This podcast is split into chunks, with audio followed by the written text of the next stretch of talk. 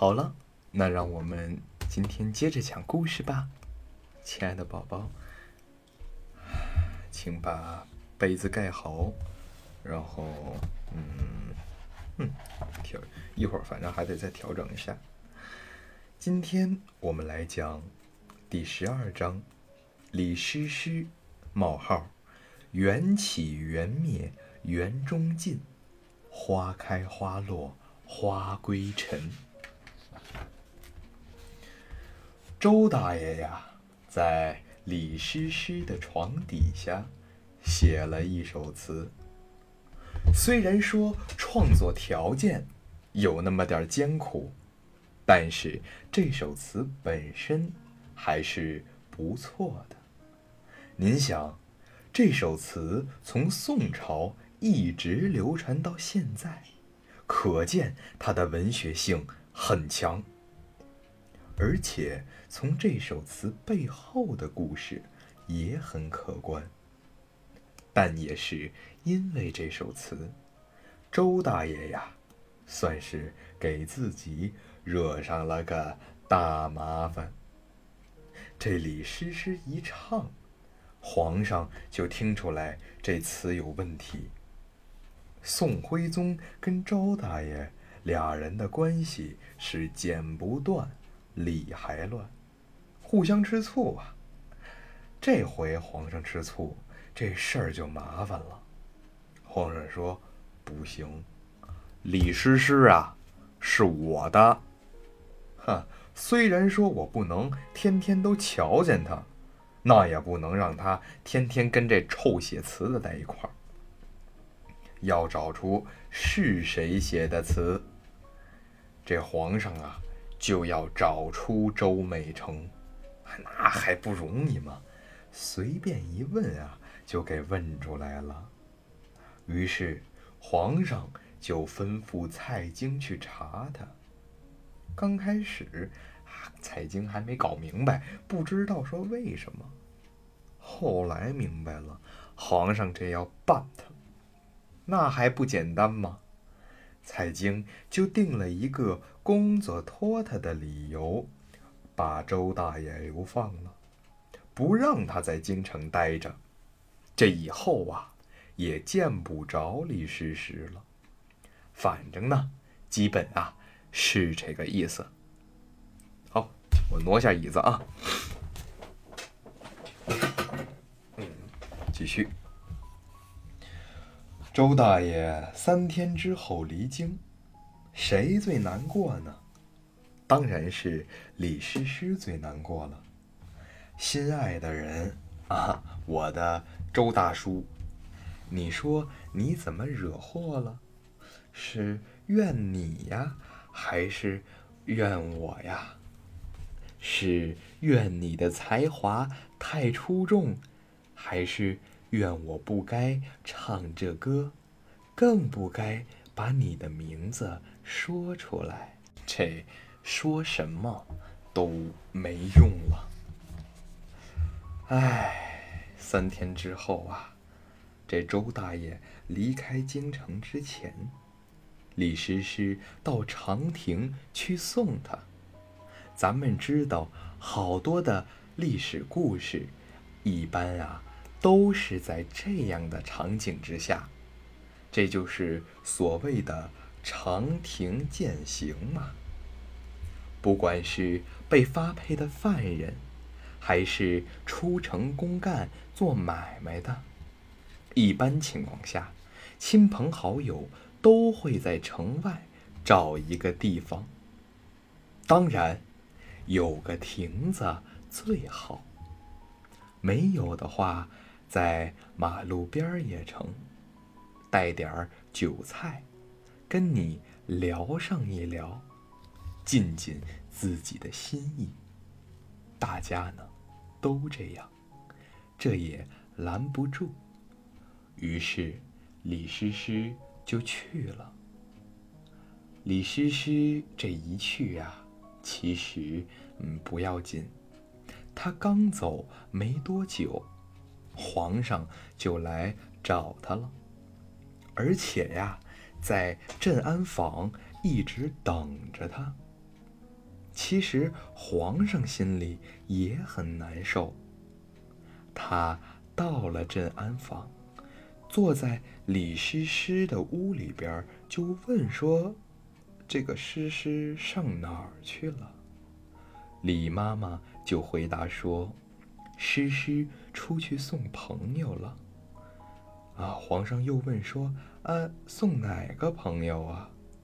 李妈妈就回答说：“送那个呃小周。”皇上一听是小周呢，心里呀就有数了。今天是周大爷被流放的日子，诗诗送他去了。皇上就饶有心事的坐在屋里边儿，咱们可以想象，皇上当时的心情，这指不定多难受呢。他一直等到天黑，李师师才回来。皇上一瞧诗诗回来之后的样子，好家伙，那脸呀，哭的是。啊，乱七八糟的，啊，而且呢，这个啊眼圈啊是黑的，头发是乱的。俩人坐在一起，相对无言，当然也没法说话。皇上想了又想，终于问了这么一句话，他问说。诗诗啊，今天周美成送你的时候，他没给你写一段新词吗？这就是故意找茬打架的节奏啊！李诗诗倒也真敢告诉皇上，他就说周大爷确实给他写了首新词，叫。《兰陵王》这首词一直流传到现在，内容是：柳阴直，烟里丝丝弄碧。随题上曾见几番，浮水飘绵送行色。登临望故国，谁识京华镌刻？长亭路。年去岁来，应折柔条过千尺。不啦不啦不啦不啦。这首词啊，总共有三段咱们呢就不多说了。反正描绘的就是啊这样的一个状态。啊，十里长亭，此一去，山高路远。也不知道什么时候能看见你。两个人坐在这儿，就是你爱我，我爱你。周大爷临走了，还是给李师师写了这样煽情的这个词诗词。李师师的心情能好吗？这回来之后啊。再被皇上这样一念叨，李师师的心里更加忧郁了。当然，皇上的心里边啊，一直酸溜溜的。事情虽然闹成这样，但不可否认的是，周大爷的词啊，写的确实挺好。皇上听完这首词。又看了李师师，心里很是感慨。说起来，这宋徽宗也是非常的大气。为什么这么说呢？他想了又想，然后他便跟诗诗说：“说得啦，你瞧这这个周大爷啊，词写的这么好啊，有才气，你又……”这么喜欢他的份上，叫他回来吧，不用流放了。李师师咕咚一下，可就跪下了，说：“哎呀，太谢谢皇上了。”这事情发展到这个地步，啊，其实皇上的心里呀很不满意。但是，嗯，怎么讲呢？还是应了那句话：我再爱你又如何？你心里边最重要的人是他，而不是我。后来，宋徽宗还真把周大爷呀叫回来了，啊！但是呢，这姓周的呀也没活多长时间，因为晚年的时候，他确实为蔡京他们所不容，后来一直啊在京城啊外边做地方官，到顺昌。做过官，现在就是安徽阜阳，啊，也到处州做过官，也就是今天的浙江丽水，啊，浙江丽水，反正一直混迹于啊这些离京较远的地方。宣和三年，也就是幺幺二幺年。周大爷死在了现在的河南商丘。说到周大爷去世的时候，李师师并没有哭，为什么呢？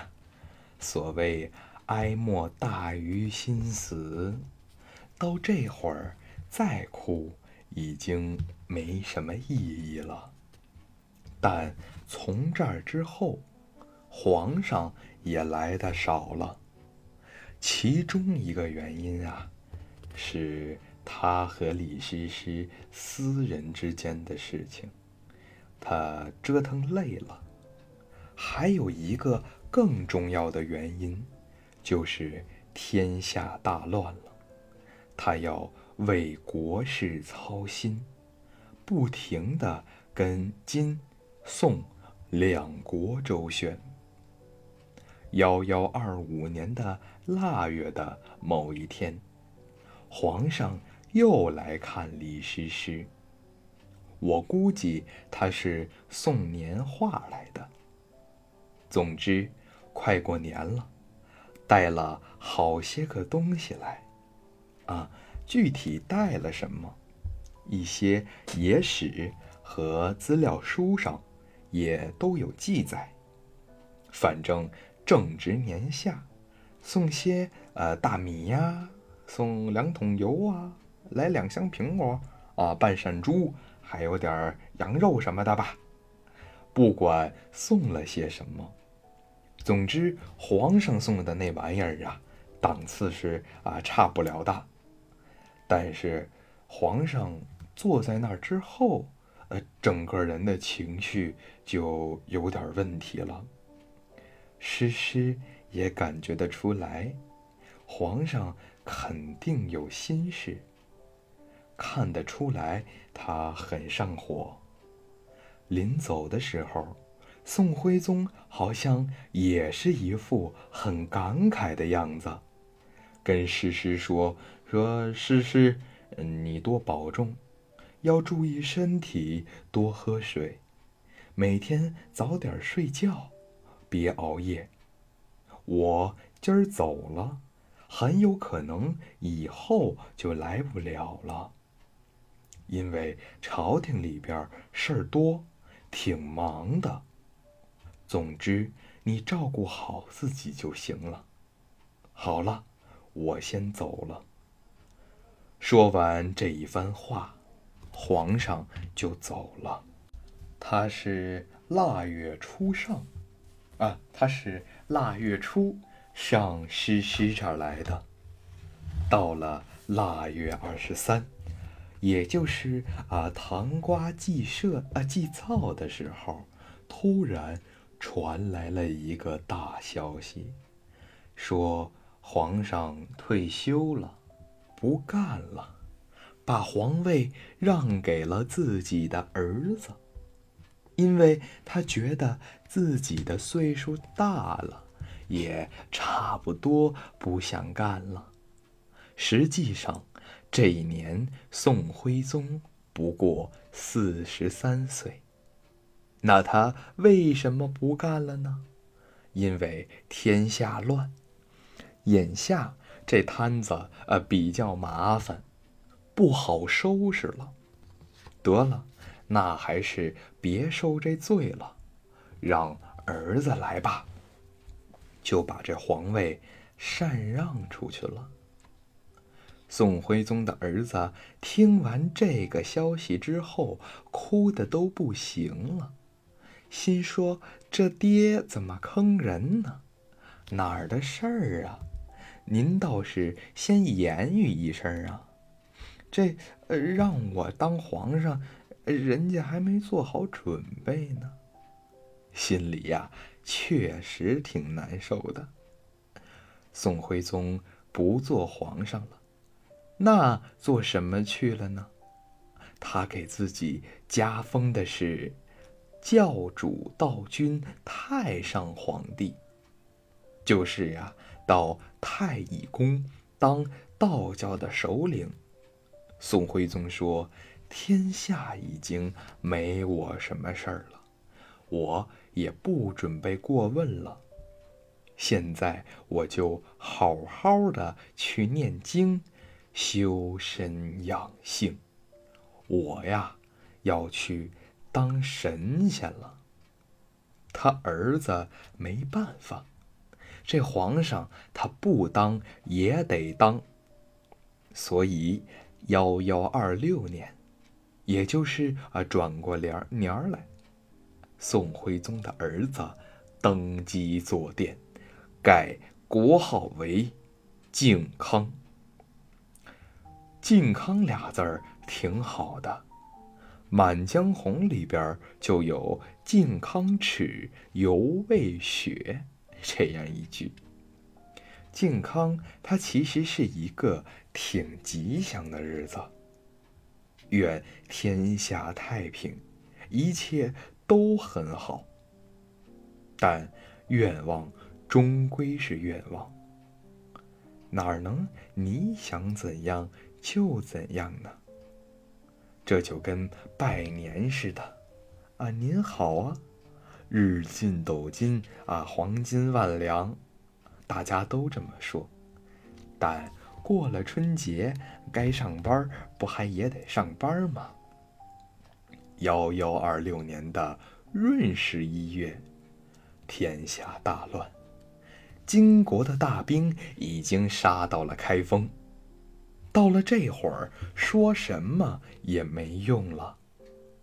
于是群臣跟皇上，啊，也就是哎小赵恒，跟他商量说：现在兵临城下，将至壕边，天下万民都很苦，尤其是守城的兵丁，而且现在天很凉。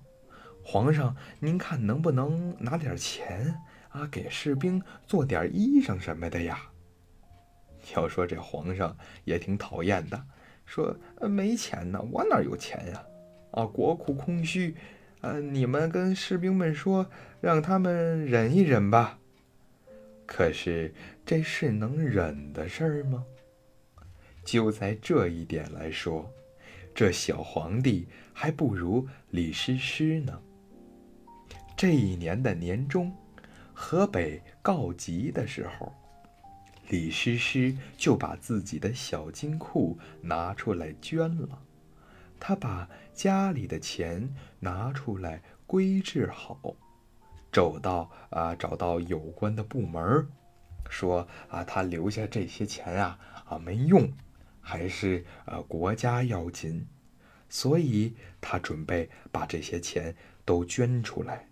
给士兵们做点儿棉衣服，这就应了那句话了：“国家兴亡，匹夫有责。”哈，哎呀，小皇上跟李师师一比，一眼就看出两个人高下来了。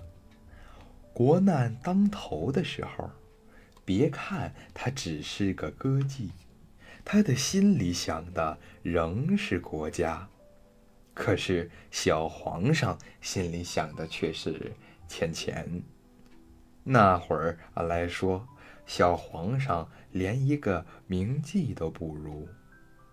这会儿，宋徽宗已经去当老道了，李师师又长到当初的大太监说：“张迪啊，找到张迪，跟他说，我呀跟你商量点事儿。”张迪就问道：“呃，您想跟我说什么呢？”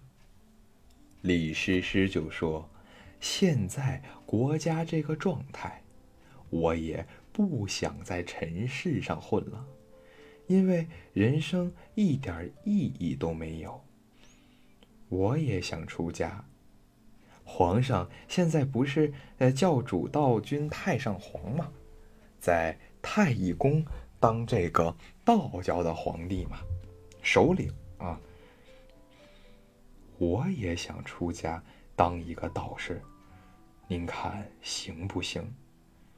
张迪觉得这的确是个好办法，因为全天下的人都知道李师师跟皇上好过。你说她现在这个状态，就算……让她嫁人，她能嫁给谁呀？如果她愿意出家，确实是一个非常好的选择。于是，他跟李师师说：“那我去跟皇上说一声。”张迪呀，回去跟宋徽宗一说，宋徽宗也觉得这是个不错的办法。不出家的话。让他干嘛去呀？于是他就同意了。就这样，李师师就在城北的慈云观出家了，从此青云古佛，了此一生。康靖元年闰十一月二十五，汴京城沦陷。有句话说得好。宁为太平犬，莫作乱离人。若是这天下太平，你就算当条狗，都会觉得呀很他妈幸福。这一到了兵荒马乱的时候，人活的实在是太艰难了。金国的主帅呀进了城，当然，他们啊是来打仗的。那能干好事儿吗？只能是烧杀抢掠呗。哼！但是金国主帅在临走的时候，这个金太宗啊，给他提了一个要求，说：你们打仗的时候，如果攻破了汴京，就找一个叫李师师的人来，天下人都夸她好看。啊，说她漂亮的都不行了，我得瞧瞧她到底呀有多好看。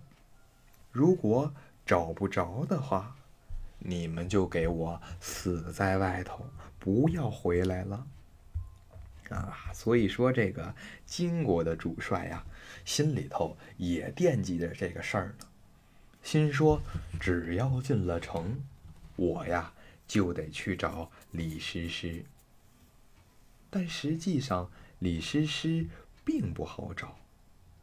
那个年头也没有严谨的啊户籍制度，啊也没有 DNA 指纹，什么都没有。而且这天下一乱，你知道谁活谁死，谁跑了是不是？但李师师终归是个名人。他们转来转去，搜来搜去，啊，你问我，我问雷，到最后功夫不负有心人，在慈云观找到了李师师。